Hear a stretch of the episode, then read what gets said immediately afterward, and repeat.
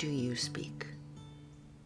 Are you a deliberate, conscious communicator? Or do you run off in unending stories? Are you precise with your speech? Or do you unconsciously vomit on people? It's pretty strong. That's pretty harsh, Kara. Welcome to your Daily Whisper. Ooh, this is a big E. There's no way I can explore this in six to seven minutes fully, my friend, but I will tell you, let's get started anyway. As you do one thing, you do all things. We are highlighting different behaviors this week so that we can become more conscious of how we're living, so that we can pay attention to things we may be doing unconsciously to hurt ourselves and others. Today is about speech, and it is absolutely one of the top three subjects for me. I have been a wordsmith and a really a delighter of communication my whole life. Typical Gemini. And because I have trained yoga teachers for, I don't know, 15 plus years, it's become a science for me. And I want to share some of this with you. We talk a lot. We talk a lot all throughout the day. Even if you live by yourself and work in front of a computer, you are talking quite a bit.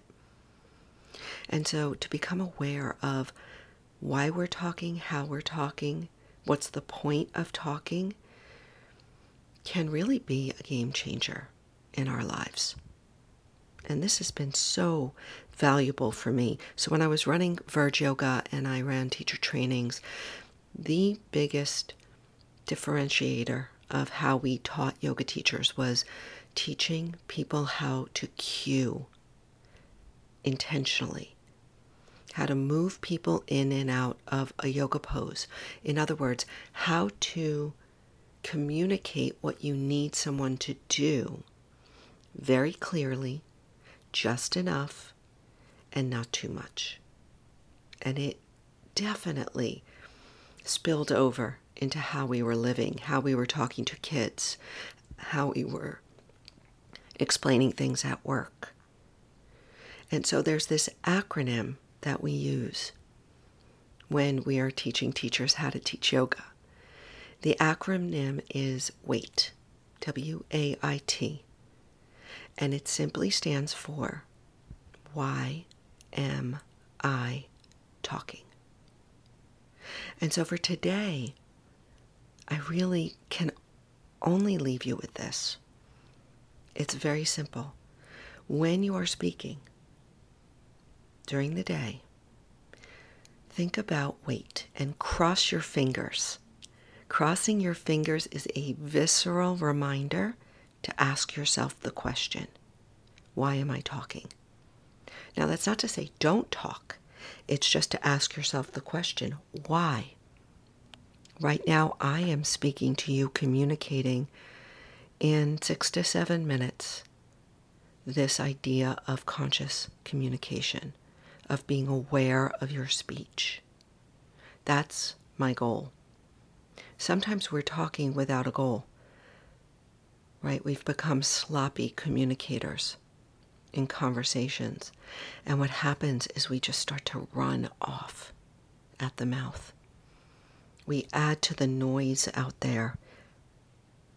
So today is really just a very high level pointer pointing to becoming aware of how you talk out there, how you're speaking, why you're speaking. Do you have an end in mind? And so, this is something that when training teachers, you know, you always want to have that end in mind. Now, it's easy when you're teaching a yoga class because the end is, well, the, the journey is bringing people in and out of a yoga pose. But when you're speaking out there in a conversation, what is the end in mind? And then getting to that end precisely, clearly, simply. And then asking yourself at some point, why am I talking? Right? Knowing. So, in the end, here, I told you it's a big subject and it's not easy to deliver for me in such a short period of time because I've spent my career in this kind of communication. So I'm going to simplify this for you. Cross your fingers. Why am I talking? That doesn't mean don't talk, it just means be aware. Be more aware of the point of the conversation that you're having or the point of what you want to express. So that's one thing. Why am I talking? The second thing is to remember what the point is. What are you trying to convey? And get there, right? Because oftentimes, if we're not aware, we go off on tangents. And you know when you do that, and you, when, you know when someone else does that. Have a destination to what you want to express. This is just an exercise. It's not a have to, right? It's just, it may wake you up to a lot. I'm just telling you that. All right, that's all I have for you today. Tomorrow we're going to wrap this up. As you do one thing, you do all things. And we're going to review what we've talked about this week. It's been a biggie, this for me anyway. Hopefully for you there have been some good nuggets. Okay, take a look at the show notes because I have my new website for the Mental Fitness Collective there.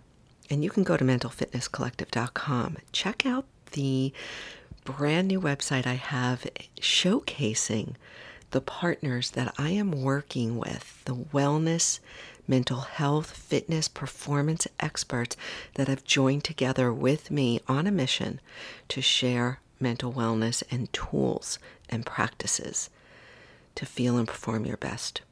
Thank you for being here. I so appreciate you. Be well.